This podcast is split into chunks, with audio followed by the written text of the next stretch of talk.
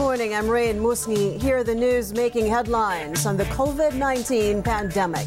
Philippine Health Secretary Francisco Duque III in favor of extending the modified enhanced community quarantine in Metro Manila and nearby provinces.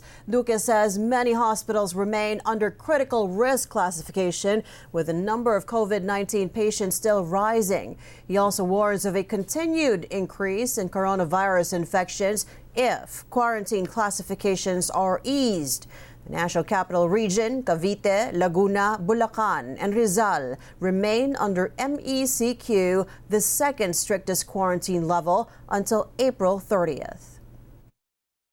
Kung titignan natin ang datos, tingin ko talagang uh, kinakailangan ipagpatuloy ang MECQ for another week or two dahil nga yung ating health systems capacity ay uh, hindi uh, masyadong uh, nag improve pa sa ngayon. Although meron na uh, senyales na bumababa ang uh, kaso sa Kamaynilaan, uh, bumabagal ano ang uh, bagong mga cases ay uh, may kataasan pa rin ang daily average daily cases natin for the last two weeks The Metro Manila Council is set to meet today to vote on the new quarantine classifications in the NCR Plus. This as COVID 19 cases in the Philippines near 1 million.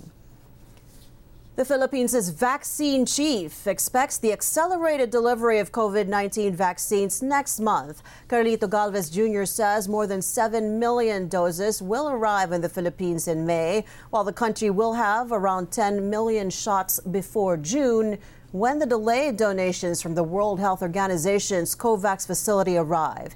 He adds the Philippines is ironing out its indemnity, indemnity clause with Pfizer, which is expected to give 40 million doses. The AstraZeneca and Moderna vaccines that the private sector ordered, on the other hand, are expected to arrive in June and August, respectively. We can assure that this coming June, medyo steady and secured na po yung ating mga mga seven uh, seven ano po seven uh, companies na ating uh, meron tayong mga kontrata. A doctor urges the Philippine government to implement new guidelines to prevent further COVID 19 transmission as more evidence emerged the virus is airborne. That's after a team of multinational scientists found new evidence of how the coronavirus can infect people by remaining in the air. The team also documented long range transmission between people in adjacent rooms but never in each other's presence in quarantine hotels. Yung mensahe kasi nito, hindi lang para doon sa empleyado, no? O tayo sa mga mamamayan na kailangan pumasok, na kailangan magtrabaho araw-araw, no? tingin ko mas importante na marinig ito ng mga nasa kinaukukulan, yung mga nasa posisyon, may kapangyarihan kasi malaki yung implication nito eh. Halimbawa, kung gusto talaga nating magbukas ng mga paaralan, kung gusto nating magbukas ng opisina, kung gusto nating magbukas ng simbahan, no? Kung gusto natin magbukas ng palengke, paano natin to gagawin mas ligtas para sa lahat? Yung public transport natin, kailangan natin yung pag-isipan. Kailangan ba i-require na natin lahat ng bus nakabukas yung bintana? Yung mga trend ba natin, kailangan bukas na din ng bitana para dumadali yung hangin. India shaken after the country set a new world record for the most number of COVID 19 infections confirmed in a single day. The number of cases surged by 349,691 over the past 24 hours, the fourth straight day of record peaks. Hospitals across the country are forced to turn away patients after running out of beds and medical oxygen. Prime Minister Narendra Modi urges all citizens to be vaccinated and to exercise caution.